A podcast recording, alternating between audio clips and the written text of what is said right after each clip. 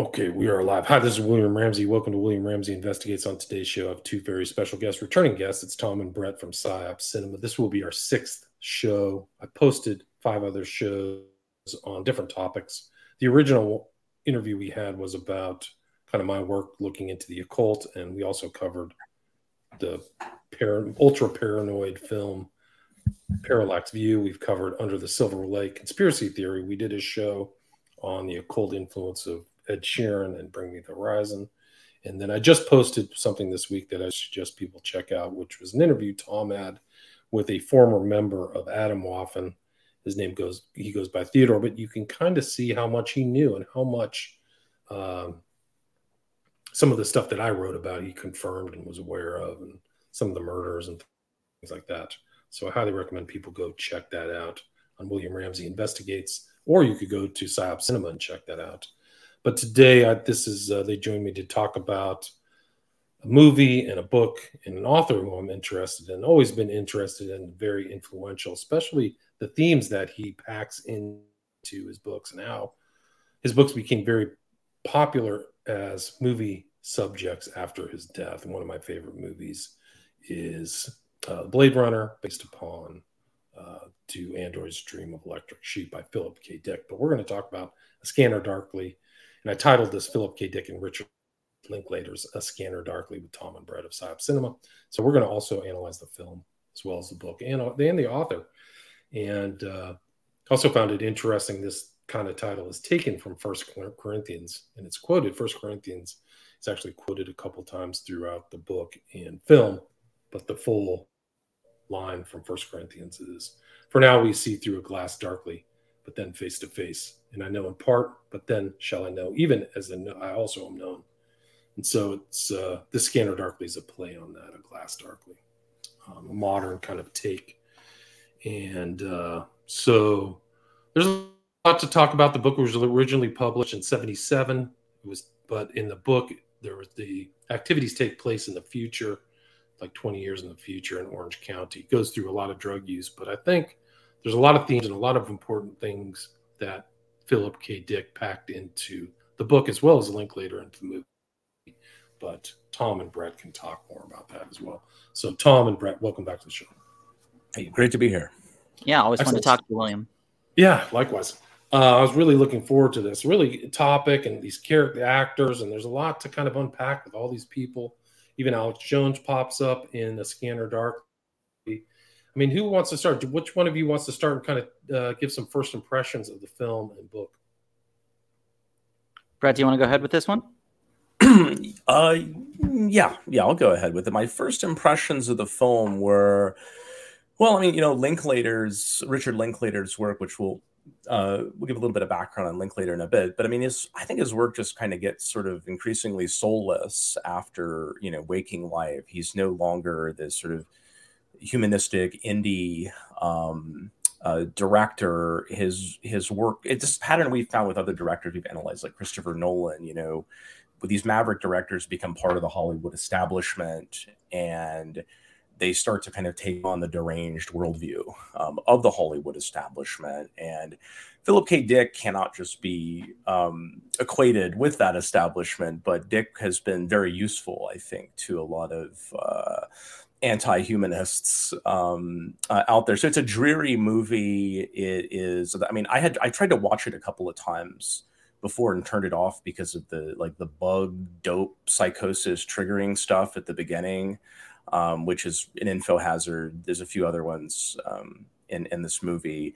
Um, it was it was watchable, but um, basically pretty pretty mediocre as a film. The messaging, which we're going to discuss at length, I think is basically dark and anti-human. So those are my first impressions. Yeah, Brett, I totally agree. I mean, it's I find PKD and Linklater to both be frustratingly mixed bags, uh, who obviously have a lot to recommend to them both. Um, uh, yeah, with, with Philip K. Dick, I think I, I, agree that I see him more as as a tragic figure than a malevolent one. Obviously, like his the film adaptations of his work and his work itself have just been a magnet for people interested in, in, in any of these kind of parapolitical themes or the paranormal itself. The, all these dy- dystopian ideas and all of that. Uh, I've never been somebody who's been a huge PKD fanboy, but he's always been just kind of around the cultural sectors that I've that I've been interested in, and I, I, I don't at this point view him as somebody who is actively uh, you know, taking on a full role of, um, of, of just kind of countercultural false prophet and all of that. He's not he's not a Robert Anton Wilson or Terence McKenna. And I think he should be distinguished from those types. But ultimately, I do I do see him very much as a victim of the MK culture, and you see that to different degrees in in his works, both both in his his written work and in film adaptations of that. And as we can get into, especially as things about the ending, things that happen in the last act uh, of this film it really just does seem like uh, the desperate plea for justification of somebody uh, so, of somebody as who was victimized by by the different aspects of the uh, the emerging reign of drug culture and surveillance culture and all of these things that Dick had such a clear and, and visceral view of. And Linklater also this movie kind of it kind of bummed me out that that Linklater directed something this very this, deeply unpleasant yeah somebody who was previously fixated on ideas involving uh, occultism and the paranormal and, and all of that in very, very unhealthy ways. Uh, just like seeing the, the kind of fetishization um, of, uh, uh, of these kind of schizo paranoid thought loops and their interactions with drugs and technology is very hard to watch. And I know Linklater. Uh, said about the film that he's very much not uh, that that he's not trying to glorify drug use. He was trying to uh, show a nuanced version of it that there's these jovial kind of familial moments but he's trying to do a cautionary tale but still just by virtue of this being a movie and it trying to entertain and its subject matter it is still trying to suck the audience in into the fun of getting lost in all of these uh, loops and layers. Um, and uh, and and I just have somewhat of a positive impression of, of Linklater of just enjoy not not necessarily his worldview or anything, but just enjoying his his style. We talked about Slacker some when we were on on the show last time, and I, I, I found that to be a very enjoyable watch. And just looking at the trajectory of, of Linklater's career, I'm not sure entirely if I agree that he lost. Uh, the kind of uh, the, the the kind of indie humanistic spark uh, that that he used to have after he did Waking Life. When you think about some of his more recent uh, more recent films, or at least recent in the sense of over the last 10 years or so, you can see that he kind of goes back to at least trying to do that kind of thing after A Scanner Darkly with material like, of course, Boyhood is very, very well known. Um, or uh, even uh, there's uh, there there's Everybody Wants Some. I think 2016. I think that one came out.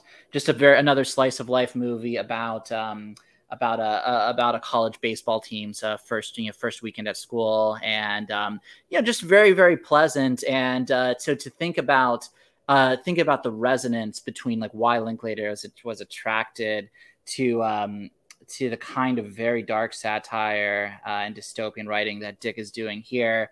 I think that that's interesting, and I can say more. I can say more about this, but when I began to think a little bit more deeply about some other Linklater material uh, as of late, I realized that like, okay, I, I don't think he's a malicious person himself. Certainly not compared to a lot of Hollywood filmmakers but you can see kind of these MK culture themes penetrating into that. Um, and I think that becomes less surprising after considering that he made a scanner darkly. Right. I mean, it is an interesting film. And these are all first rate actors. I mean, I think even back then in 2006, when this came out, you know, around that time, these guys were all known figures, all came together to make this, what was an independent film, a smaller film. This is obviously not a big screen film. It is interesting that they all said okay to this. Don't don't you think? Well, it's I mean, so you have to look at the um, the production team that's that's behind it, and begin with the executive producers George Clooney and Steven Soderbergh, who are both. It's no secret. I mean, they're both deep state um, assets. It appears that you have some people that had been part of Linklater's production teams in the past, people associated with Keanu Reeves, and then you had Clooney and Soderbergh and their operation um, kind of came together. So yeah, between all of that, they had he had access to top flight actors, and Linklater has since um, you know since the '90s uh, had that access. To Erwin Stoff, who was one, there's a whole bunch of producers. It's one of those. It's kind of more like a movie that's that they make that's been made in the last five years or so, where you have like all these like endless endless production screens at the beginning and endless lists of producers. Like we did Under the Silver Lake, I missed that Sam Lutfi, uh, Britney Spears' handler, was one of the executive producers because there were just so many of these producers. But Erwin Stoff is one of them. He was a produ- he was an executive producer on The Matrix. Um, and he's worked with Doug Liman, who's also a deep state asset, whose father was a Fed lawyer who actually served as chief counsel during Iran Contra. Tony Pallotta is one of the producers, does a lot of transhumanist stuff. Um, so yeah, it, looking at the production background of this, I think is is telling, and it makes a lot of sense how I was able to get all these big actors. And then, I mean, a lot of these actors are not they're big actors, but they're really not very inspired here. And um, I think Harrelson is just really miscast, um, you know, altogether. It, the one thing that ties all of them together is drugs, right? This whole topic of this kind of scanner dark is the drug culture, and they've all been entrenched in it. I'm not yeah. sure about Winona as much, but I thought she did have one. But these guys go back to a lot of. I mean, what did right. what did uh, Downey famously said? He said, "What was it? It's like I've got a shotgun in my mouth with my finger on the trigger, and I like the taste of the gunmetal." Like that's how he was in and out of court. If you remember. So, yeah, isn't that isn't it fascinating the transformation of Robert Downey Jr. from well, several transformations, you know, from the Brat Pack kid to Academy Award winner and to zero, like right? Total, less than total zero. tabloid. Yeah, less than zero, right? From the great, actually, a very good film. And then so he became a total tabloid figure, um, junior in the in the '90s, and that was yeah, that was the peak of it when he was like asking to go back to. Basically said, "I'm I have a suicidal." attachment to to drugs. That's another. So his father, you know, um, Robert Downey Sr., who's a director who was very much entrenched in the in the counterculture in the 60s and i mean admitted you know they gave him you know weed when he was like 11 years old and stuff like we just thought this was okay and um, he's actually been very honest about it robert downey sr about how they like gave him drugs when he was a kid robert downey jr right and that ties them to philip k dick a massive drug taker who said that this was all something he experienced in california so the, and that's the really the kind of you want to talk about a psyop theme. The circular psyop theme is this: why are people attracted to drugs? Who's pushing the drugs? and then, I mean, I don't want to ruin the end of the, the film, but it's one big cycle. It's the drug cycle of uh, surveillance and state power and state punishment. And where's coming from, right? Where's all this stuff coming? It's really interesting, I think, when you look at these guys' real backgrounds and the books and the film that they made. Yeah, very much so. And oh, just one other note about people. Interesting note about people involved with the production of the movie. You know, obviously there's the uh, the rotoscoping animation style, which which really makes it stand out. Which Linklater also employed with Waking Life. Um, in addition to having people on this who were involved with that project, uh, animators involved with this film, and it would go on to be involved with. Uh, with I, I, think Minnow Mountain is the name of their the, the animation company and involved with uh, interesting projects, irrelevant looking projects uh, that um, I guess there's this adult animation series which I have not seen but Undone, which is uh, which is apparently a typical thing about uh, trauma of a car accident, unlocking uh, paranormal abilities involving you know, time travel and that kind of thing. Uh, they involving uh, involved with uh, Tower, I guess, in uh, an animated film about the 1966 Austin Clock Tower shooting, um, which that one kind of stands out in my mind, just because the and one one interesting thing about that event is Whitley Strieber never being able to quite decide whether he was there or not, or if it was a screen memory or something like that. Just for those who follow Strieber's writings, that something comes up over the years as different interpretations of, of him having said for years that he was there and changing his mind repeatedly. Um, and then also uh, animators involved with a Richard uh, a recent Richard Linklater movie, which I haven't seen, which is called Apollo 10 and a half. I don't know if either of you are familiar with this one, um, but it's basically inspired by his own uh, upbringing in Houston, but with the um, the conceit of a child who's been sent on a space mission um, and uh, and secretly being trained by NASA to go into space, combined with his very kind of um, very uh, just nostalgic, you know, vignette style of filmmaking about different aspects of his childhood there. So, uh, childhood, uh, a child being shot into space on behalf of NASA certainly, certainly is a bit of a red flag for me. So, just uh, so the animators involved with this film were also involved with all of those projects. Oh, interesting. And I found out Winona, his uh, Ryder, when she had her shoplifting arrest, she had eight prescriptions for painkillers. So they've all had drug histories. And yeah. most notably, uh, Reeves Reeves was friends with River Phoenix when River Phoenix quote overdosed or whatever happened to him. But they were like garbage heads back in the day, so you can see why they would be interested in attaching themselves to a project with these themes. Yeah, and Harrelson, just for people that don't know his association with drugs, he's been a big marijuana advocate, pro marijuana advocate for um, for quite some time, for a few decades. And I would also add that he is the son of um, uh, Charles Harrelson, who was uh, executed for killing a federal judge and who threatened both when he was being arrested and in prison to reveal stuff about his role in the, the Kennedy assassination. And then shortly after he's executed, Woody Harrelson gets, um, I believe I have the timeline correct, and shortly after that, he suddenly gets this role in uh, Cheers as Woody. Interesting. Yeah, and Harrelson he was a hitman, so it wasn't his first kill. He was like the old Texas uh yeah, he was a contract a contract yeah. killer for the deep state. I mean, that's yeah. that's what he was. Yeah, no doubt. And, oh, and I'm sorry, Woody. Woody has also said on camera that that his father was in the CIA, or he's said that right without he's said it uh, without saying it, uh, so to speak. If you watch the interview, yeah, he he strongly strongly implies that his father was in the CIA. Oh, interesting. I didn't know that. Um, oh, and since you mentioned, uh, you know, River Phoenix, that's of course just an interesting figure in relation, of course, to you know to Joaquin Phoenix, who we've thought about in, in relation to our Joker studies, and we'll be thinking about a lot more. And I don't know if you had a chance to hear our Jared Leto uh, episode that we did recently, but Leto, uh, at one point, when talking about his habit of um, of making up details about his life to confuse the press to be more interesting, cited River Phoenix as an inspiration for that. So River tends to show up in some interesting places. Yeah, interesting. So they, they but they were together. I think uh, it was Keanu Reeves and they were they were in my own private Idaho, right? Wasn't that kind of like a gay themed film? If I remember. Is it is Gus Van Sant? Is there some? I'm trying to I'm trying to remember if it had the gay. Uh, I think there might have been. It's about street. It was about you know street people and um, drugstore cowboy. He did that kind of pair of films. And yeah, it was yeah it was River Phoenix and, and Keanu Reeves in my own private Idaho.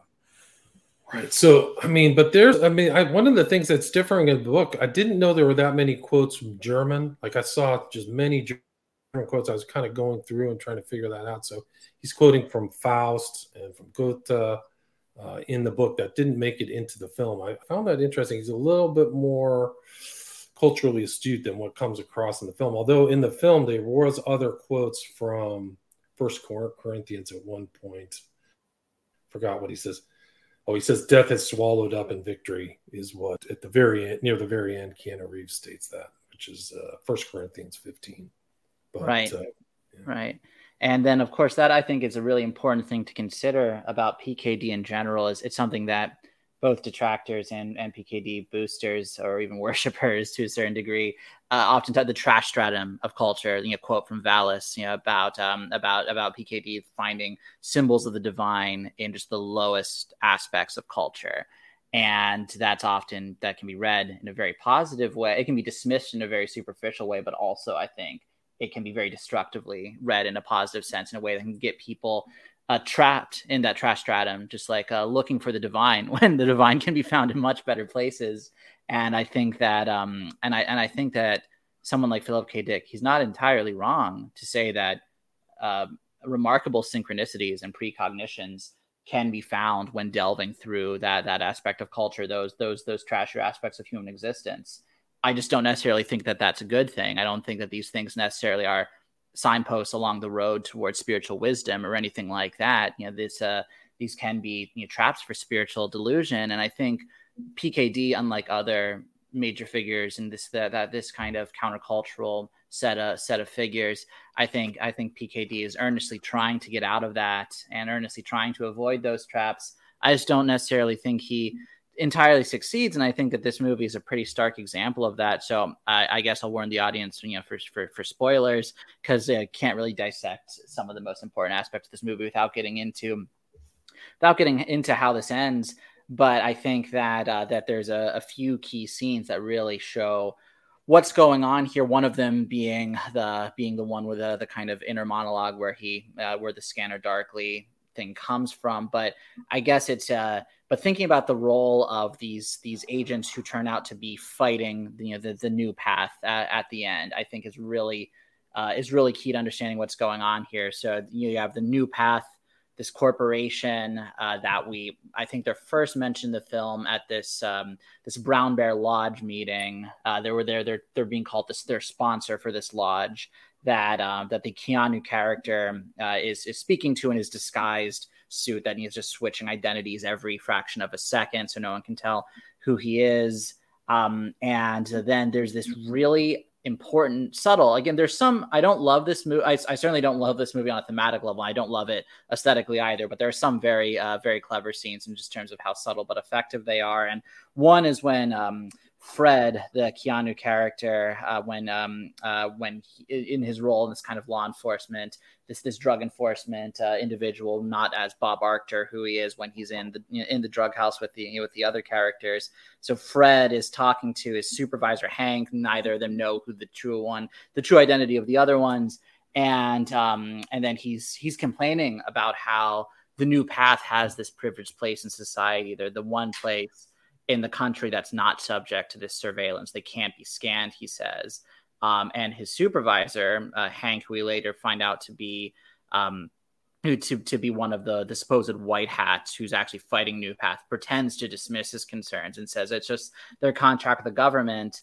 Um, and uh, then it's implied, but it's not actually shown. I think that's very clever that Hank, uh, who has given Fred Keanu the idea that a dealer might be hiding there at New Path. So the idea has been incepted into Bob Arctor, Fred, Keanu's head that uh, that New Path might be worth investigating. That uh, that at their um, that at their facilities, the you know the, the, the dealers might be hiding. And now at the end of the movie, we find out that um, we find out that uh, that the Keanu character's mind has purposefully been destroyed by drugs. He's been made to be addicted precisely so that these white hats in the system who are secretly fighting New Path can send him to that facility to gather evidence. So that's uh, so there that that earlier scene of uh, of Fred and Hank talking. Uh, and this movie is hard to summarize because of how purposely convoluted it is. Is really key to you know to setting up the ending. So um, so we find out later that um, that that that Hank also in the movie Donna uh, is working with this other officer, Mike, and they're portrayed, and this is toward the very end, and this is portrayed very, um, very much like these are uh, benevolent people. This is part of a good conspiracy within the very sinister surveillance apparatus, um, and it's meant to meant, meant to expose this this evil corporation that we're being that is both propagating the drug war and the drugs themselves. That that is you know uh, perpetrating the cycle that all the characters, especially Bob Arctor, Keanu, Fred is uh, are all caught up in. And then, but I think the really, really evil thing about this messaging is that um, these supposed white hats are within the text of the film very explicitly also perpetrating the cycle. It's just because they got they get they got Bob addicted, and then they gaslight him to tell him, "Oh, it was just purely your own decision," uh, so that they could send him on this mission. And then at the very end of the movie, uh, that that's um, that that's vindicated because you have him picking up the flower that shows where the where the substance D substance death drug comes from and pocketing it so he can give it to his friends basically his handlers his white hat agents on on thanksgiving so uh, also, fortuitous timing to uh, to record this episode, given Thanksgiving is coming up so soon, and the end of this movie is about um, is is basically about uh, you know, Keanu's going to expose the conspiracy on Thanksgiving. So I so there's a lot that can be can be said there, and either I'm interested in either your thoughts. I have more thoughts on how a couple scenes really draw out this point, but basically but basically the message of the movie is that uh, there's that he's caught in this endless cycle of this uh, of this corporation uh, running both sides of the of the of the drug war and drug production. But thankfully, there are good agents, white hats, who are controlling him, who destroy his mind for for a good purpose, and they have their own kind of gnostic justification that we can that we can talk about. But it's actually very similar, I think, to conspiracy theory, which we talked about when we were on last time. The the it's it's it's darker, much much darker um, on a on a superficial tone level than that movie, but it's the same same ending. Our protagonist got his uh, got his good handlers. He's out of he's no longer in control, being controlled by the bad handlers. He's found the good ones who are who have um, destroyed his mind for a positive purpose, and uh, everything will be all right. Yeah. So I think you keyed into that whole cyclical thing, and I think that's what uh, Dick is trying to capture originally is this whole pop you know the whole problem, which is still extant today, of the cyclical nature of the drugs, where the state actually could be the one involved or some creepy third party, and keeping this whole paranoiac police state um, structure, political and legal structure, intact. Right, so they're all caught up in it. She's in it. He's in it. Uh, even Downey's character, right? So they're all either getting arrested or thrown in jail or investigated. So they're all caught up in it, whether they like it or not. And all of the concomitant paranoia and panopticon searching that they're doing, watching each other, creates this whole atmosphere of suspicion. And I think that that's that's in that drug life. That's what I think he caught, captured it right. I think it's still happening today. Anybody who's involved in pharmaceutical trade, opioids. Uh, it's very strange because the government allows a lot of these things to happen. And you can look at the opioid crisis, like the government didn't deregulate and didn't harass these people for years and, and cause death, right? And but also people going to jail and not really being handled. You don't really see people being reached out to uh, to solve their problem in a in a functional way, right? It's like you got to go back through the system. You got to be churned through the system. And that's how it ends right? Is that that's the full revelation of keanu reeves' character as he finds out that new path are the producers right?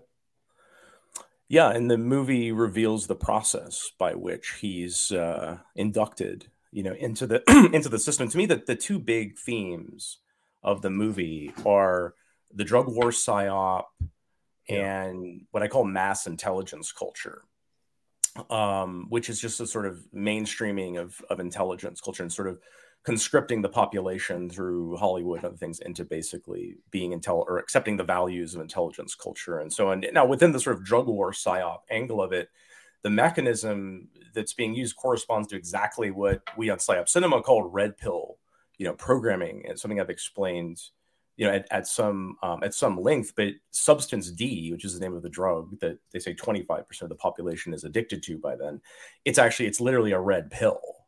Um, and I'll quote IMDb here to, to show the further connections to PK Dick and the, and the red pill. But um, some user on IMDb wrote the red pills, known as substance death, a drug that alters a user's reality, bear a striking resemblance to the red pills given to the character Douglas Quaid in the film Total Recall, 1990. That in this instance are used to bring Quaid out of the recall memory implant induced reality. If you watch the movie, it's kind of confusing because you don't know whether the red pill is being told it's going to free you from this false reality, but it's not clear whether it's bringing him into a, a more a second matrix, as Jason Orsi would call it, into a more. And, Total Recall is based on a Philip K. Dick book too, right? Precisely. So Philip K. Dick uh, is is somehow at the ground floor of this red pill thing, and I might have explained this to yeah. listeners before. Prior so to the Matrix, right? Matrix was 1999. Sorry. Exactly. All that's prior to the Matrix. And and I just I, I, always have to give a little bit more of the background now that we brought up Total Recall. But before Total Recall in 1989, Charles Manson gave this interview with Geraldo Rivera in which he uses this term or this this red pill trope. He refers to it with like precisely the same meaning. He's asked by Geraldo, like, why is there like so much violence and murder in society?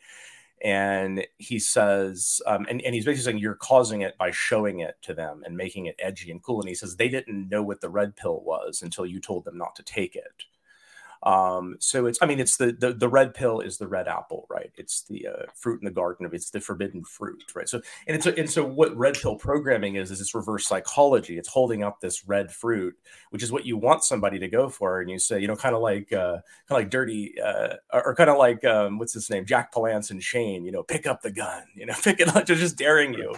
It's it's really powerful, but of course it's a it's a trap uh, essentially. So in this movie, it's like drug enforcement has just become the justification for the total militarization of the police, the endless expansion of police powers, total surveillance state um, with this like highly compartmentalized information system and um, in this opening scene, Keanu, that the, the the one Thomas was describing at the lodge, the Bear Lodge, Keanu is supposed to read this script, and he's inside of the um, the scramble suit, and he's reading the script. And at one point, he just balks and he won't read anymore. It's where he's like supposed to be threatening the um, the drug pushers with retribution, and he says uh, this is the kind of stuff that gets people on drugs. You have it right there in the first scene, and you know, first scenes are very important in establishing the kind of thematic outlook, a constellation of the film, and you have red pill programming being um, defined right there.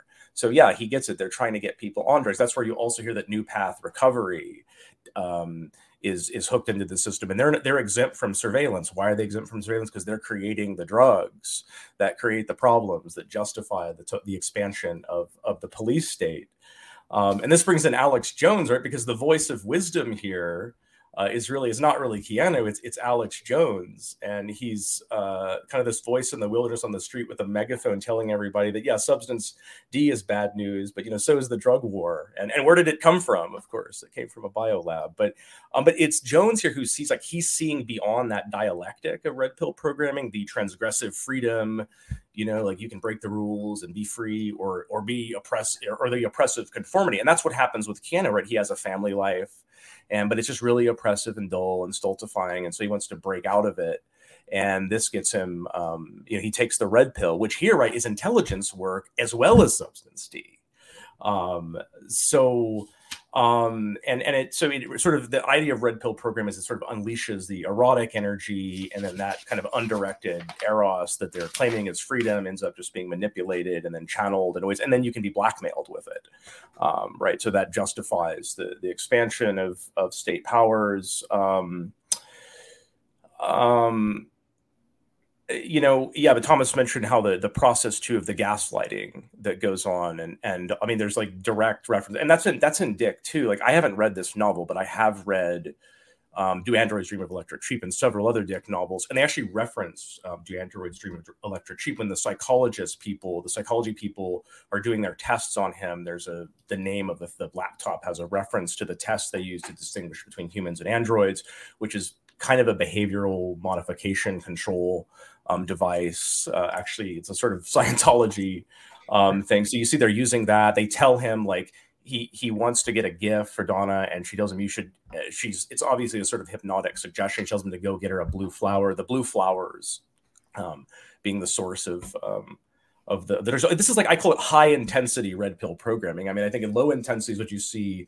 through the sexual revolution and stuff, but what you see what they're doing to Keanu, you could call it like high intensity um, you know um, red pill programming i would i would call it and so um, I, I mean, Trump, I, I, could say a whole bunch of things about the intelligence culture aspect but that's the those are kind of my my big uh, thoughts on the drug war side and what it's revealing about the the mechanism um, of, of how this of how this works. Right. I mean, it's it's it's they're caught up and they become pawns in that larger mechanism, right? So they are that's his job, but he's also a user who goes through the whole process to, to New Path. And it's interesting you bring up Scientology because Dick was in something like that that was called X-Kalay, where for he his treatment he was trying to get treated too. So there's like tie-ins from reality into this uh, fictional narrative too of him and uh, is interesting too because they compared what Dick was into Synanon and the guy who I talked to who, who litigated against Synanon, and they sent a, a, snake and put it into his post office box, and he got he got bit. His name is Paul Morantz. He just recently passed away, so I that was uh, back in October last month, and you can listen to a three hour interview with him. But he knew this guy from Synanon very well. So that environment of New Path who, which also reminded me of kind of World Vision too. It had a World Visionist kind of feel, Scientology feel, where you have these, you know, suited uh, people within there who who spout aphorisms and things like that, and supposedly there to help you. And that's where Keanu gets dropped off there at the end, right? He gets dropped off after he's having his overdose or breakdown or whatever, and uh, I think that they captured that kind of thing that was happening in the 70s too. There were all kinds of weird drug help. Oh, I can't remember some of them. Synanon was one of them. There were other ones, Narconon. There were all these things back then, you know, 50 years ago to help people get through their whatever their addictive behavior was. And it just was all became part of the the system, all become this circular flat circle of these people never getting out going from addiction to rehab to addiction, and having these huge administrative bodies or, or intelligence, like you said, or, or the police state justifying itself by something that they want to actually maintain instead of actually end or cure. And I think that goes to the present day. Absolutely, it does for sure. And I think what's what one thing that's really tragic here is you know, so you have the uh, the you have the text on the on screen from the end of the at the end of the film, which is taken from the author's note that that ends the novel, where you have PK Dick just uh, talking about the basically these people that he knew who were, were, victims of drug use were punished far more than they deserved for for their mistakes he says. And it's just this very mournful tone and he includes this list of names including phil which i think is just him including himself on there with physical or psychological damage that they have um, that they have from from their drug use and so a lot of this is definitely pk trying to make sense of this of what happened to him and what happened to others. But when I say earlier about there being this kind of pleading nature for justification at the end, it's that well, it's well, it's well, it's interesting because the because of this this very dark paranoid gnostic view of reality that we're getting here there there is no way out. It's just the circles that continually connect back into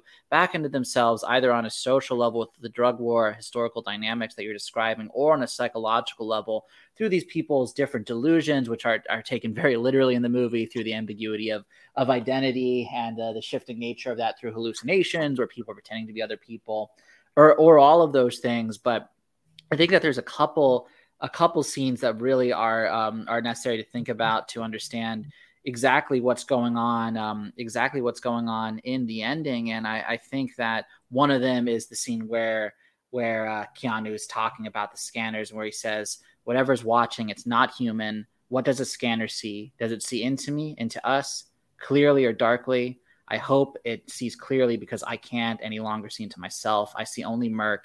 I hope for everyone's sake the scanners do better because if the scanner sees only darkly the way I do, then I'm cursed and cursed again, and will wind and will only wind up dead this way, knowing very little and getting that little fragment wrong too. So at that point in the movie, the Bob Arctor character Keanu, he's so lost into his drug use and his roles. He's the informant in the house, but he's paranoid about the informant in the house because he doesn't remember that that's him and all of that. And I did find some of those aspects of the film amusing, in spite of myself, in spite of just being so horrified by everything being portrayed. And so, what is he hoping for there? He hopes that the scanners do better. This the, this kind of surveillance tech, uh, espionage laden drug culture. This this this this PKD world. He's hoping that because his own mind is so fractured. He's just become so paranoid and schizo, and as just the, the MK culture has just destroyed any sense of self because of the red pill programming that Brett was describing that he's been subjected to. He can only hope that the scanners do a better job. He hopes that there's some kind of wisdom behind these endless cycles of uh, uh, uh, of government machinations and uh, drug hallucinations that he's been subjected to, and then. Uh, and then, so I think that that's a very, very key set of lines in the movie um, and then and then later on when we find out that the other character in the house that he's making romantic overtures to that, that are being rejected donna that actually is his boss hank because again these people in their uh, drug enforcement capacity uh, um, as those officers they don't know who the other one is. Uh, so you, we find out that uh, that that's been her all along uh, after he explicitly like we're like we're talking about gaslights him. And it's really uh, it's really hard to watch him telling him uh, hank quote unquote telling fred quote unquote that you know no one held a gun to your head. You did this to yourself. And then like in another couple scenes when um when donna i guess real name audrey is talking to mike again the two white hat agents they're openly talking about oh we did this to him but it was for for but it was for a greater cause. And uh, right before she kind of dumps him into the place that's going to take him to the new path facility she gives him these these lines saying that there'll be a recognition and some spark in a disguised form that will reveal itself to you and guide you. So this very Gnostic language, this divine uh, spark disguised in himself underneath all these layers and layers of um, of social and psychological and perhaps metaphysical deception. She's telling him like that's still in you, but basically it's so cynical because that's that's his handler. That's the person who has participated in the wholesale destruction of his body and mind giving him this language of you're on this gnostic mission. And i think that that's very telling there about a lot of people who get involved in these kind of ideas who think they're on that kind of gnostic mission. They're just being manipulated and controlled and led into these dissociative delusions which is of course a very big theme of psyop cinema and what brett and i talk about on our show. But then also, also very telling, in addition to that Gnostic language after the the gaslighting scene, is that when Audrey and Mike, two white hats, are talking, she expresses doubt about the you know the obviously. Uh, the obviously incredibly morally dubious, to put it mildly, uh, strategies that they're taking here and destroying Bob's mind to make him a spy for them at the New Path facility. And then Mike tells her that God's MO is to transmute evil into good uh, and that the whole process is hidden beneath the surface of our reality. Will it will only be revealed later, and even then, the people of the future, our children's children, will never know this awful time that we have, that we've gone through, and the losses we took. Well, maybe some footnote in a minor history book, a brief mention with no list of the fallen. And so that's important for a couple reasons. One is that again, it's it's total justification. It's uh, it's the idea of it's the idea of PKD just really help putting himself into this this character and helping like this was done to me for a reason. I, have tragically lost my mind to drugs and to getting lost in all these Gnostic loops of this call of my cultural exploration. But maybe throughout all of these layers, one of them was a good one, and this had to happen to me, to me for a reason he just can't quite bring himself to see the full tragedy of this and that it's no it's not a good thing to be traumatized to be a secret agent or a superhero like we talk about on the show all the time. Um, but he but like maybe the people who did this to me were were part of this greater gnostic purpose. And but then also notice mike's uh, mention of a list of the fallen. That maybe will be in some footnote in a minor history book a brief mention with no list of the fallen is the end of his lines to audrey. And then of course just a couple scenes later we do get a list of the fallen. That's the end of the movie. Uh, and so I think the audience is supposed to unconsciously see that and be gratified by it. Be like, wow, this movie is doing. It's so good that this movie exists because it's doing what the characters had hoped would happen, but but thought would never happen. That there would actually uh, the stories of these heroes would be told. These heroes being these drug addicts destroyed by MK culture. So both, um, so for, for both the movie and the book there's this kind of self-justification uh, this, this glorification of the idea that this is um, that the film and book themselves are part of this positive gnostic purpose of this plan within the system. It's participating in all this delusion and schizo stuff and paranoia and drug use but you're on a mission. And you as the audience now are kind of being recruited for that because you've borne witness to that and you've seen that. So um, despite all the cautionary tale aspects and what however well-meaning PKD was, and I think he very much was as a person overall. Maybe this particular work is more dubious. Ultimately, I think that this movie is just it's uh, is is it's it's a complete failure to escape the second Matrix.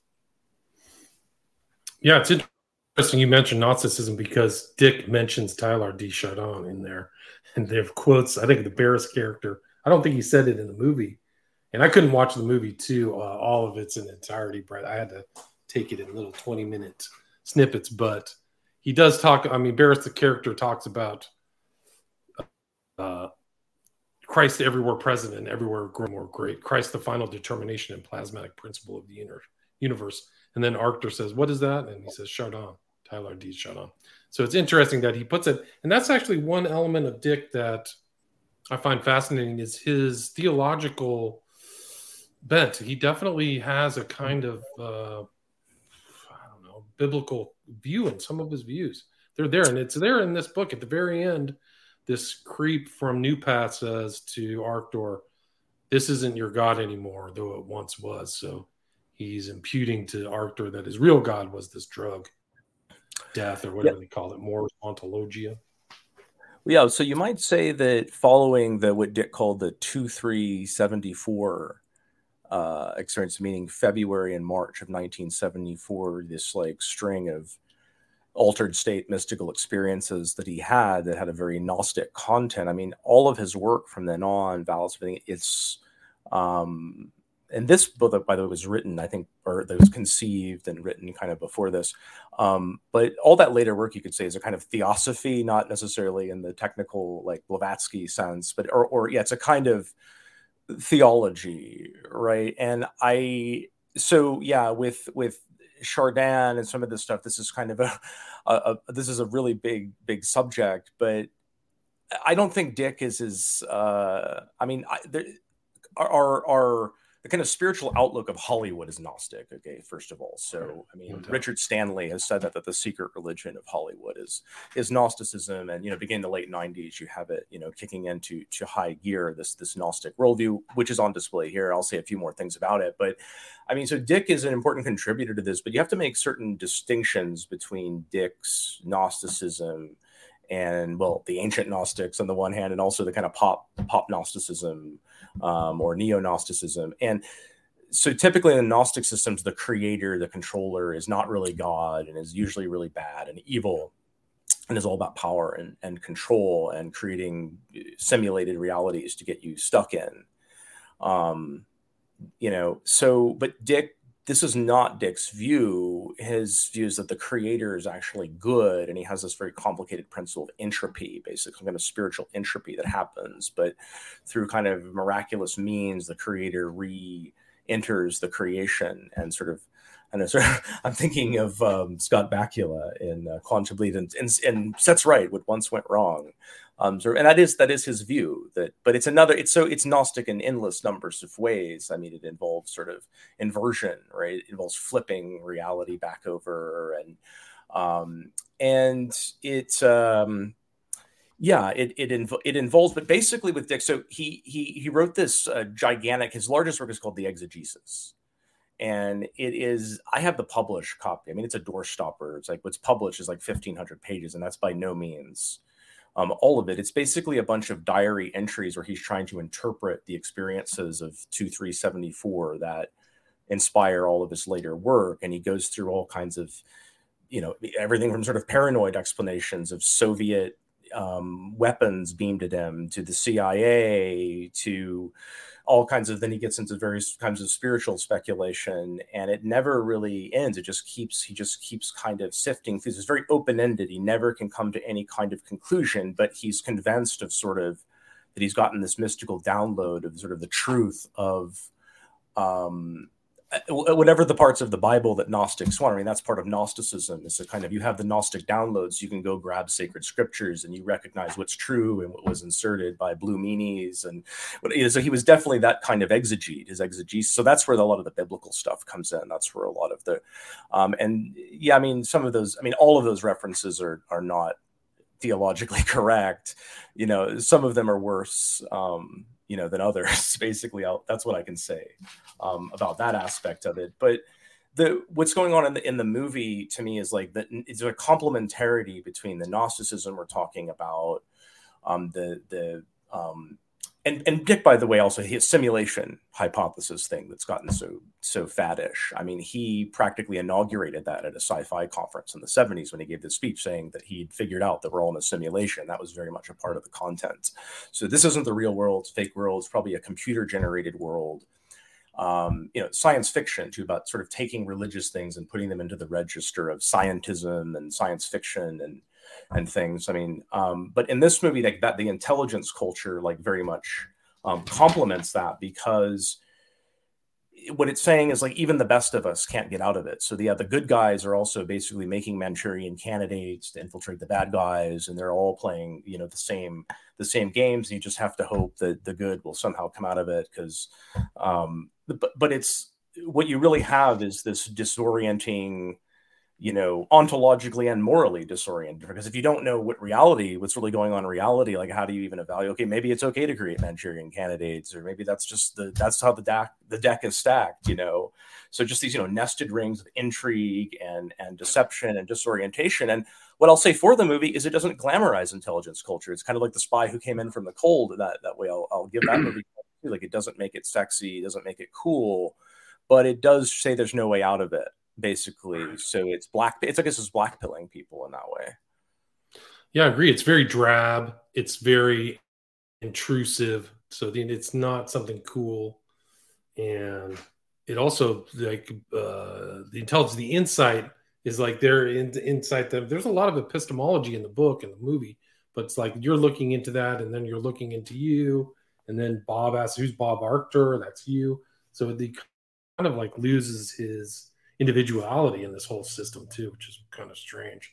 But there also is a mention in the book that I found interesting was Tim Leary, who is the godfather of Winona Ryder, and who was at the front end of this whole kind of pro drug use, drug use for, uh, you know, I, he definitely had a Gnostic view of reality, but uh, drug use as a, as a positive to create enlightenment or find God or being spiritual, right? Which I think in this book, that is not reflected in this book at all. They're in, on drugs, but they are not um, finding some type of enlightenment through the use. They're kind of they're they're finding kind of a relief from the drabbiness, don't you think? Would you agree with that? I do agree with that. I mean, I think that that that uh, PKD's attunement to the real darkness and tragedy of what's going on in a lot of ways saves this work and a lot of his work from being, I think, more psyopy than than they could be. I could imagine an alternate timeline to use a very PKD mode of thinking, an alternate timeline in which if he was less damaged as a person and therefore less almost obsessively introspective and um, uh, less uh, less lost in the gnostic labyrinth of his own mind and his own kind of um, obsessive evaluation and reevaluation of metaphysics and his own spiritual experiences if he was a little bit more coherent he might have had the hubris that could have allowed him to be a more sinister figure uh, in line with some of the other the other cultural counter figures I mentioned, or even perhaps an L. Ron Hubbard type, or or something like that. Uh, and you know, presumably one can imagine another alternate timeline in which our culture wasn't so pathological, in which uh, in, in, which neither would uh, would Dick's work have to. Uh, have to reflect such pathology, but I do think it is kind of a middle way in here, where yeah, it's it's it's it's it, it's blackpilling, um, as, as Brett said. It's not uh, it, it's Dick wasn't uh, wasn't transformed into true into being a true agent of MK culture, but really there was also um, also seemed like there was no real way out for him, and I think that that's that's the, the role of um, the role of Gnosticism is very important in relation to what we think of as as the second matrix that we talk about a lot on the show. This this concept that we get from that we get from Jasun Horsley and um, and uh, there's so much of conspiracy culture that that is caught up in these gnostic ideas of um, uh, of the second matrix. I mean, obviously, a, a, very dramatic example of that is something like QAnon, um, but then there are plenty of other more canonical examples within conspiracy literature as well that I think reflect those same those same tendencies. And um, and and uh, and it's such a it's such a subtle thing because with Gnosticism isn't per se what I would identify as the Luciferian religion of the future, but it's just one tool in the toolkit of uh, our cultural engineers, and it's a very um, and it's a very powerful one because it can just entrap so many people who catch on to the fact that blue pill consensus reality um, just isn't tenable, or that there are cultural engineers or anything like that. But then by by punting to this uh, the, this, this reality of absolute dece- deception, which there's no way out aside from maybe perhaps your inner spark of divinity. It neutralizes you from ever actually finding uh, finding paths to uh, to actual foundational truths that could free you from from from MK culture. And um, and so I think that you know you see a lot of those complexities with P- with PKD with his um, sometimes very silly and sometimes uh, interesting if dangerous and sometimes insightful musings on metaphysics and his spiritual experiences with his oscillation between uh, between Christian and Gnostic uh, language. And, and, and all of that. I mean, um, you know, it stands out to me some of some of these things about about him, just the way that he would his kind of preoccupation with manifestations of the divine feminine. You know, I think shows some real danger there because I think that, as I've said on on on Psyop Cinema many times, the, the religion of the future is in many ways a dark religion of of the divine feminine. So the idea of of VALIS as being associated with this kind of AI, pure rational feminine consciousness. Uh, some red flags there. Uh, his uh, uh in terms of PKD's own sa- psychic fracture, that was his one idea that he was also a first century Christian uh, named Thomas. I think I think is interesting. Thomas twin, you know, he, he literally twinned into this other Thomas from from the first century. So there's so there's that. Wasn't it? Sorry to interrupt, but wasn't it the symbol of the fish? The Christian fish symbol that really sent him off. I remember that was it. Yeah, I have to go back and look at his story. He had, yeah. Oh, do you know? I, yeah, so he had um, he kind of attributed it possibly to the effects. So yeah, at that time he wasn't on amphetamines anymore. That was his addiction was amphetamines. At one time he wasn't on amphetamines, but he'd gone to the dentist. I think earlier that day, and he was feeling maybe some effects from whatever they'd inject with. And somebody came, some woman came to the door. She had the wrong door, and she had a Jesus fish oh, that's um, yeah. pendant. And he said that's when the sort of the pink light beamed him and he, yeah it was that was with the that's where the fish and then yeah then he then he found out that actually he's in some well the world's not real he's in some kind of weird time loop there or there's like overlapping timelines he's actually in um you know the, the third century or something and he realized the gnostics sort of were were at the the end of time and the apocalypse really happened and or these are among the his interpretations of the of whatever was going on in his brain. But I mean, something he clearly had some something got triggered in his brain at, at this time, and it um, in some ways lasted till the end of his life when he suddenly right. died. Um, yeah. Right, and it reflects what's going on in this book, right? So his life, and then the the whole larger culture and the social engineering of drugs, which are illegal but you can find everywhere, and the trap that people are in and can't get out of, and some die. I mean, that's the whole thing. Is this drug or whatever. What is it? Mors ontological god of death, right? So the counterpart of Thanatos. So that, I think that's the point that he's saying. He's like, you're locked into this thing of death. That's the real psyop in the real world, reflected in his book and film, which is also so. People are going through this psyop in real time. Um, that I think is reflected in the scanner darkly. I can't see through it. Yeah, a question for you, and to go to go back a little bit back to the um, the rehab facility and the cult aspect you were you were alluding to. You mentioned um, World Vision, right? So was was World Vision doing this kind of because that's interesting because Mark David Chapman, who got involved with World Vision, of course, which is also connected to Hinckley and his family, but Chapman, it was through I think his yeah, it was through his um, it was through his drug uh, problems essentially his i mean his problems were with psychedelic i mean he was yeah he was just frying his brain at like 15 years old with psychedelic drugs and he ended up in some kind of ymca um, thing and then they got him into world vision um, but you, so yeah could you elaborate on that about about world vision well i was my my feel of world vision that they have those kind of figures their fronts they're cia fronts a lot of these help groups or UN things or a lot of intelligence ties. So you have this kind of like what you see in this movie, the New Path guys,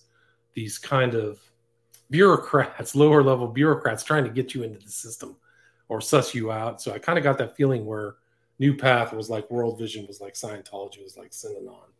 And, and I think that that is a reflection in the book, but I think that was what was happening at that time. I mean, I don't know what the, what was, the Hinckley shooting were 80, 81. This book was in the 70s. So I think that that was the atmosphere.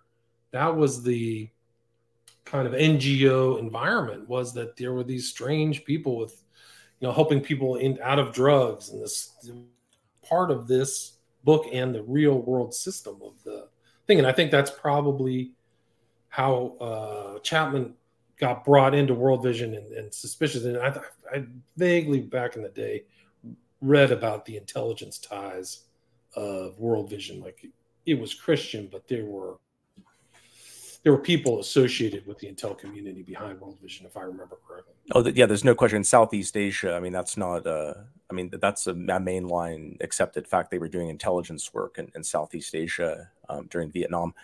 Um, but th- what's being portrayed, it's like the same thing. If you've seen Inherent Vice, right? It's the same things going on there in a more um, esoteric uh, way. But remember the the uh, rehab center there, which is like a cult programming center um, with, with, a multi-purpose sort of cult programming um, um, center. If you remember, I mean, it seems like the same kind of complex of uh, um, this the, the, same kind of circular psyop is being portrayed uh, there as well. Right. And I think the book blurb for this book compares Dick to Pynchon, if I remember correctly but it's interesting. Like this is a more accessible vision of Pynchon's work. But yeah, no, I think uh, I think that that was the time back then. I think that there were all kinds of weird, like Scientology, um, NGOs, and if you look at Scientology, they had inordinate, just immense amount, thousands and thousands of weird front companies that they hid the actual name of Scientology from. So you could have like drug help centers and they would be in and you would think oh this is just an independent thing and you get in there and find out oh this is just another scientology front group um, getting money. No I, I, have a, yeah i have an uncle who was who ran one of those centers oh, um, actually and this was either late 80s early 90s and he had problems with drugs and alcohol. And um, eventually like they had him running the the center but the thing is he he had stopped using drugs. I don't know what he was on cocaine or whatever but he just couldn't stop uh, drinking. And he was even telling it was the point where he was trying to get clean. He was saying i really need some help like and they kept insisting to him that he didn't have a problem but it was to the point where like he was so far gone that he would even acknowledge you know he had a problem. Um and he figured out later i mean it was it was a way to control him and god knows what else they were they were doing and finally he cut loose um of them. But yeah there's all, all kinds of weird things going on in those centers. And that's the kind of weird distortment is that i am here to help you but in actuality i'm here to control you. And that may be the whole thing about the drug psyop uh, story is that the initial temptation is this is something that will expand your capacities, but in fact, over time, you become either dead or totally uh, a slave to it, right? I mean, you become a slave to these drugs, whether it's alcohol or anything else. But those kind of intros to Scientology were much more common in the past. I recollect growing up, I grew up in Northern California. I remember seeing a lot of these things, and they were all Scientology, and they they are looking for a, what did what did uh, Hubbard famously said? Need more meat or need more flesh. Like that's the way he saw people coming into his organizations was people that he could control and get money out of. So whatever through whatever drug fronts or Scientology flat out or all these things you had to pay for everything, right? So. Oh, sorry, one one quick Huxley connection. I was looking up Winona Ryder and yeah, her parents have a very interesting background. So she was named after Winona, Minnesota. Ryder was given her middle name Laura because of her parents' friendship with Laura Huxley, writer oh, Aldous wow. Huxley's wife.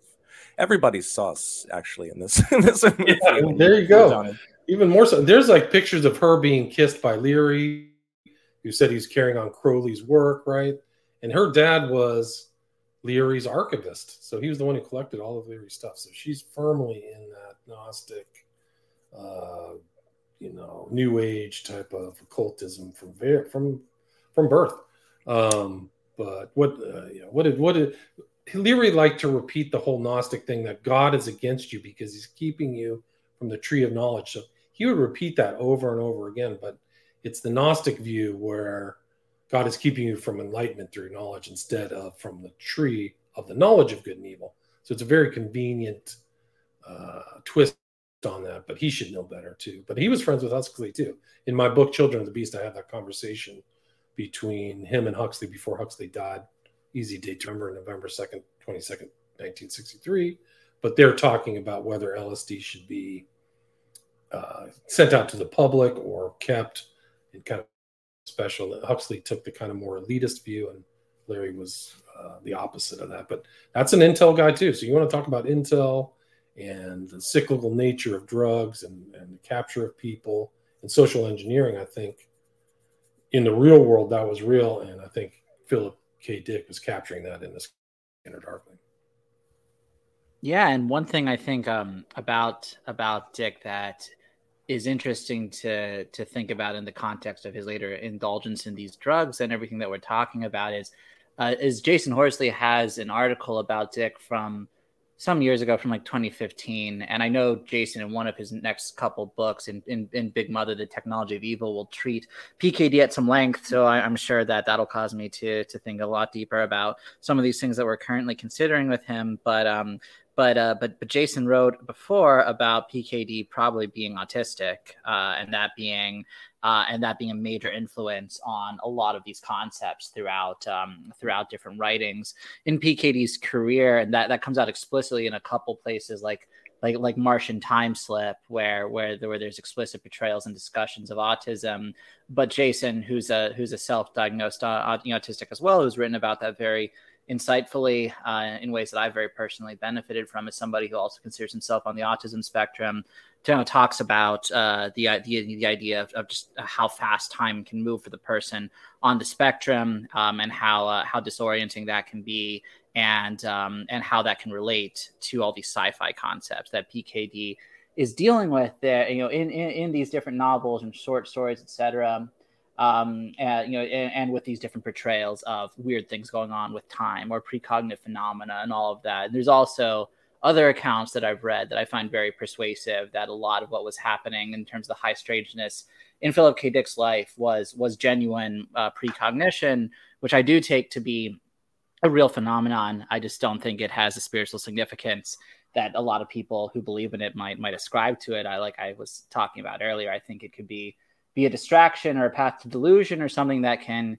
uh, that can even make you vulnerable to manipulation from both humans and non-humans. But we can think of maybe of maybe Philip K. Dick as somebody who has these different kind of uh, traumas running throughout his life of being this socially maladapted uh, autistic person.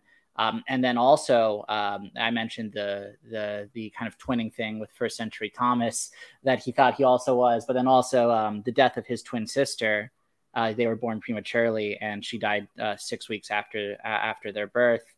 That haunted him for the rest of his life as well. So you have that kind of lingering death of the twin and that survivor's guilt, uh, just really imprinting on, on on PKD psychologically, and so you have the kind of phantom twin motif through a lot of his writings because of that. So with all of that, I guess you could say it's no wonder that he would uh, cling to these uh, to to these Gnostic spiritual experiences or ideas or these weird weird phenomena with time or the idea of his books becoming real or all of that or even the drug use themselves because these are all I think uh, dissociations that can be used to protect him from these kind of traumas running throughout his life. And these are all things on a spiritual and socio-political level that can be manipulated as we know and and engineered as we see happening with M- with MK culture so I, I think that that explains a lot of some of these basic dynamics with him as well. I agree. I mean, he, he definitely plays with time and all the time throughout. That's a theme of all of his books, not just this one. Is manipulating time and and so he may have had whether it was the drugs or sensibilities, but he acted like I think he didn't keep relationships for very long, and uh, was you know not yeah maladapted is a good way to put it. But uh, yeah there's a lot. I mean i think that he was a product of his time. I think that that was the 70s this was what the roaring 70s cocaine speed all that stuff was taking place. It was just after the 60s so you had a lot of people who got wrecked. You can talk to people at that time. There was a lot of madness schizo paranoia. All those those were you know running through the culture at that time. So, um, you guys have anything else? I mean, I'm kind of. Uh, I think there's, Yeah. I think it's yeah. an interesting. It's an interesting book, and Dick is an interesting figure. I think he captured the paranoia and the tech kind of environment. Uh, at least one of the best of the science fiction writers, in as much as his books are science fiction.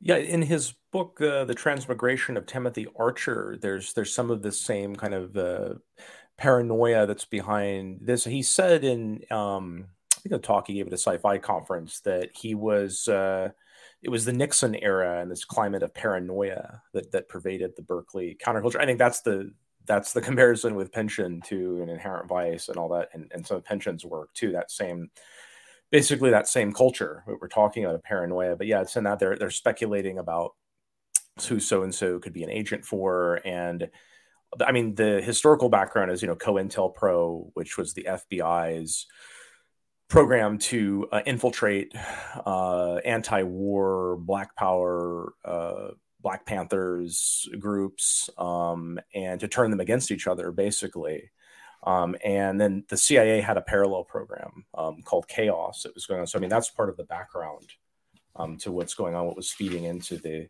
um, the paranoia. I mean, I do have another uh, question that I think is a big theme here, or it's not a big theme, but it's like a sub theme that we, we shouldn't ignore. But the, the scramble suit's supposed to mean something too, right? He, he's the ultimate everyman, right. and it just it seemed to me that was like there's no coincidence that it's it's Keanu Reeves, right, who's sort of the how do you put yeah he's the hollywood jesus is what i sometimes like to call him but as such he's a kind of a blank slate um, sort of. Um, I mean, the, the Matrix is his. Um, yeah, is, is kind of his flagship uh, performance because I think that's kind of what he represents in, in Hollywood and that. But it's so you're the ultimate everyman, but it sort of makes you no one um, as well, you know. And then there's this reference to DiCaprio in Catch Me If You Can when the Woody Harrelson character Ernie is telling this story about this uh, imposter who pretends to be a master imposter um, which I think sort of captures the intersection between postmodern self reflexivity and, and, the mass intelligence culture stuff that I'm describing, and they they kind of achieve this um, this synergy. But in that movie, uh, and Catch Me If You Can, you know, DiCaprio, it's, it's this character kind of like um, uh, the talented Mr. Ripley that Matt Damon played, just this this kind of uh, kind of like the passenger that Jack Nicholson did in the 70s. And well, Jack Nicholson did it as well, like in Five Easy Pieces. It's like this person who can be anyone, who has no real identity, right? Who's the perfect method actor, um, in a way too. So this theme kind of um, struck me. I thought was worth uh, asking you guys about. Yeah, I mean, I think that that uh, yeah, those kind of scramble suits. They're in addition to just kind of playing into all the the different layers of deception the movie is is reveling in. I think oh, and the Keanu connection, like that. Yeah, that that's a good insight. That yeah, the, uh, the ultimate everyman is is him of all of all people. Um, but yeah, it shows. I think also what something you have there is the overlap between this scrambling of identity, these kind of schizo themes in terms of being functional and related to particular espionage tasks like they're they're doing it to provide cover for themselves um, you know for all these different reasons related to their to their mission. So there's this idea of this kind of deception and breakdown of identity as part of the, the saturation of espionage stuff into the culture. And then you can see that that can overlap with these kind of paranormal or occult fixations where you have the simultaneous augmentation of the self of the ego to the entire cosmos. That's so much of what the new agers talk about as being ego death is simply like identifying yourself with everything and everyone in this very psychologically and metaphysically greedy way that also you can see eventually when you you know dig further becomes the the absolute annihilation and sacrifice of the self being everything and nothing in this very sinister sense so i think you have that on both the espionage and the kind of metaphysical metaphysical level there. Yeah, I agree with that. I agree that they're taking on this roles and losing their identity in this fake role. I think that that's a theme throughout this this book, if not all of Dick, is like, what's your real identity? So, so I, I think I want to say to yeah, Keanu. I guess to clarify the point, like he's the Hollywood Jesus in the sense that like he's Neo, right? He's the new man. He's the archetype of the of the new man. This being a great, you know, project of of modernity, of the communists and everybody else to create the new man, the new type of man. And here, like, who is who is the new man? Right? Is he's a victim of a circular uh, psyop. Um, so I think that's that's part of why Keanu. Yeah, always, I mean, be very suspicious of of Keanu roles from Matrix um, on because I think they many of them are part of this kind of programming. Hmm. Yeah, we'll have to talk about the John Wick movies at some point, Brett. I haven't thought about those in relation to our themes. But those would be interesting to tackle. I know that I've just started seeing advertisements for the fourth installment. Uh, one other movie connection with this is you know that this comes out a year after Batman Begins, and this is more just a kind of synchronistic resonance rather than I think than uh, than a purposeful reference because the the character, you know, the the the Keanu uh, character in the film, his character in the book, the, is also called Bruce in the in the in the PKD book at the end when he's at the the New Path facility. Um, but uh, but you know in Batman Begins, which is a movie that's pretty important to the overall um, the overall coming together of PSYOP cinema analysis since we analyzed it so early on we were putting out episodes there's the, the blue flower that has this drug effect that causes these you know traumatic hallucinations um, and then you have you have the blue flower at the end of this one which creates the substance which creates substance d. And um, and so yeah i know i was thinking that one bruce wayne and this one the character also being named being named bruce this movie coming out a year later. So just a little bit of a of a somewhat synchronistic connection there. Yeah but it also has that everyman quality like the names that that dick selected hank bob right? These very uh, working class kind of one syllable working class unremarkable names. Yeah. yeah. Yeah yeah yeah. For sure for sure.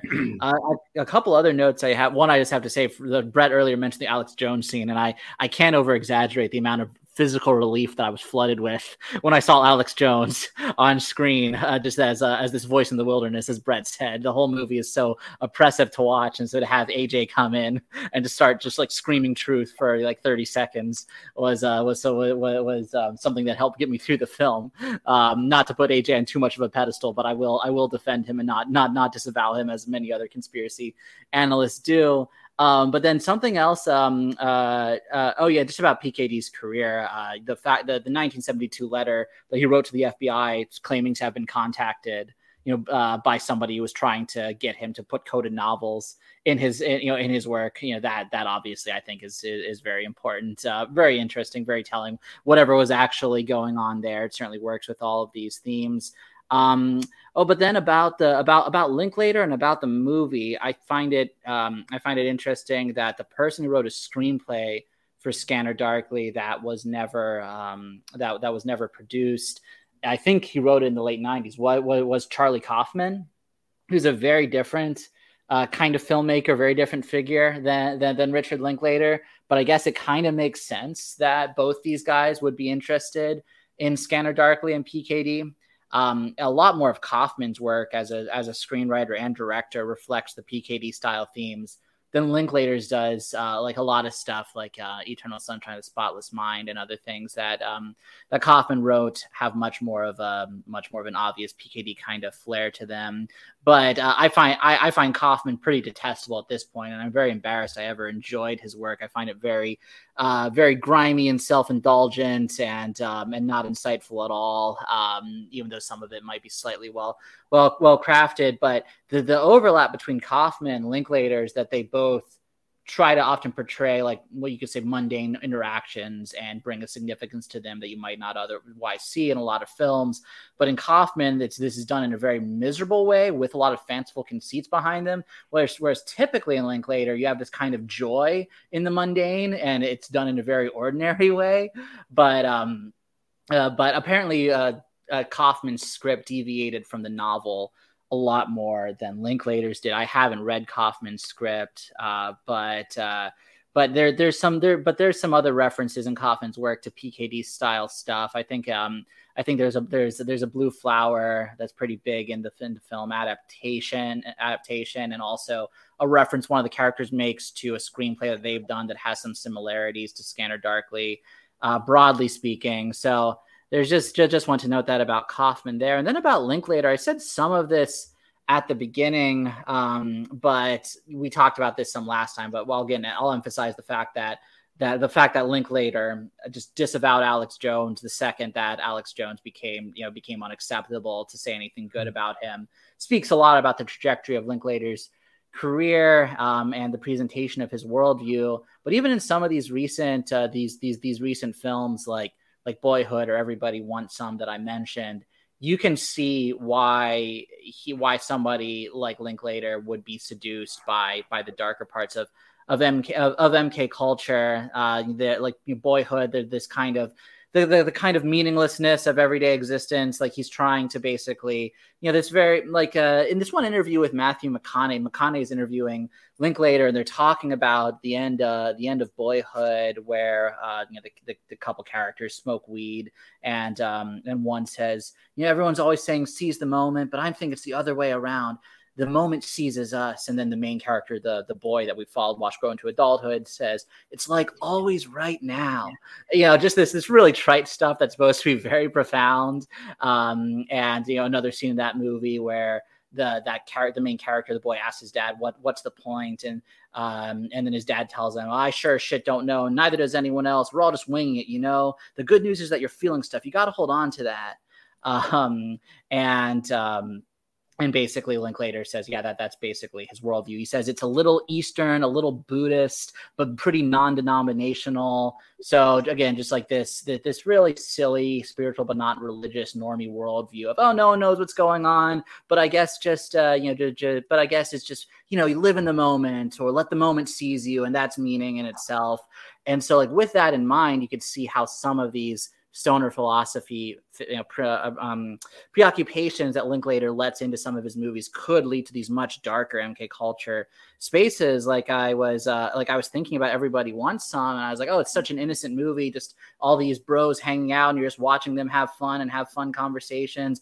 And then I remember like, oh, there's a there's a there's a scene where there's like copious references to the Wizard of Oz and Alice in Wonderland within like five minutes of each other. Another scene where they're smoking weed and talking about telepathy and shamanism and stuff. So I don't think that Linklater is malicious, but with those things in mind and Scanner Darkly in mind, it just really shows the vulnerability of trite normie worldviews into being seduced by things that are much darker. Yeah, no, you're right. I, you see that clarity in his from his early films and the treatment of a Scanner Darkly too, right? Like just all the talking, druggy talking that goes on in this movie. That I, I didn't need to have like 45 minutes of it, them, you know, druggedly talking about each other, going on adventures or whatever. It's just like too much. But uh, I guess that that comes out of Linklater's. I think that he could have he overemphasized that in the movie. He probably didn't have to, in my view.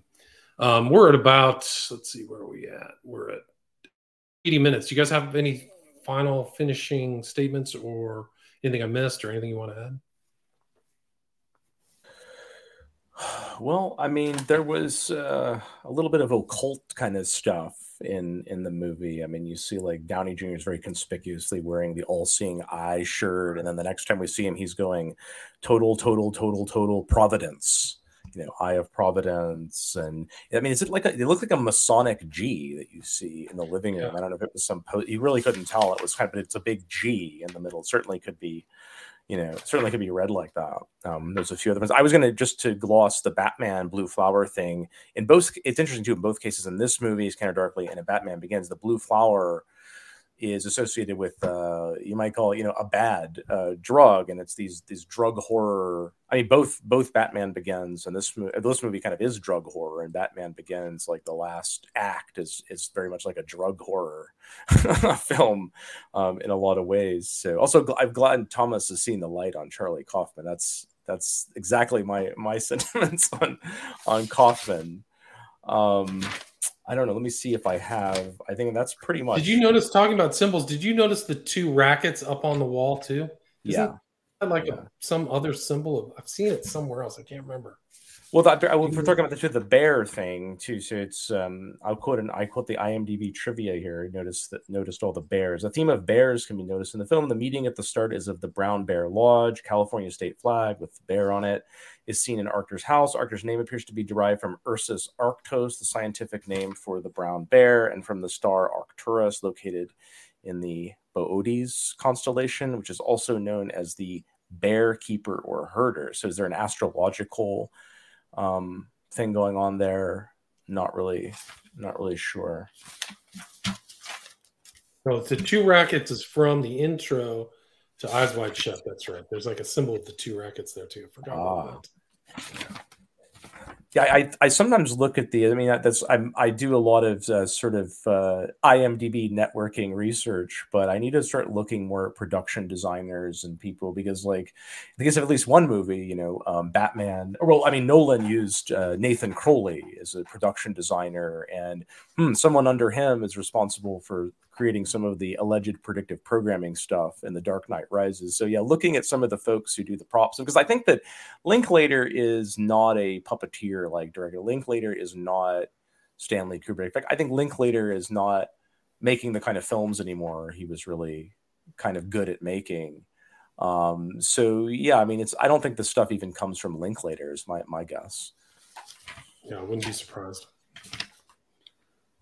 Yeah, and then I guess you know just to conclude, I guess I would just reiterate that um, my the ambiguous feelings I have towards PKD were rather solidified by looking at this book and movie and uh, and and this discussion. I think he's a very tragic victim of uh, of MK culture who tried to claw his way out of the labyrinth and uh, couldn't quite get there, but isn't a villain. But sure, certainly should his work should be looked at with. Um, uh, with a lot of scrutiny and should be handled with a lot of caution because I think that there's a lot of um, a lot of traps there unintentionally. And my my view of Linklater certainly has gotten uh, a bit dimmer from watching from from watching this film. But hey, I'm glad. Uh, I'm glad that there was the Alex Jones scene in there. Like, uh, you know, I really love the end of his rant. Stop selling out your own species. That's something to be remembered. That's a good one. Yeah, stop selling out your own species. A good one to end it on. I mean, I think my my full take is that PKD, PKD was reflecting in his book his tra- his own tragedy that he went mad and uh, brain misfired, and it's in this book too. It's like the dual brain, and I think that's this. Tra- I mean, he finishes it in the book, and the movie finishes it with all the people who didn't make it, either died or uh, were ruined by the culture they were involved in. I think that's the ultimate warning, and that's the ultimate warning of the psyop of the larger culture and the film and book is don't get involved. I mean, you just hear all these tragic stories of the people you're like, I thought I was getting something good out of this. Now I'm controlled. And I think that that's really the subtext of the, the book and film is that they are under control of a malevolent force in this substance D, substance death. So that would be my take. Anyway, guys, thanks so much for your time. I really appreciate it. It's great to talk with you. You guys are super smart and the themes are great. And I really appreciate all the uh, input you have. So thanks so much. Yeah, thanks, William. Always fun to come on your show. Thank you, William. All right, take care. Stay there. Bye bye. Stay there.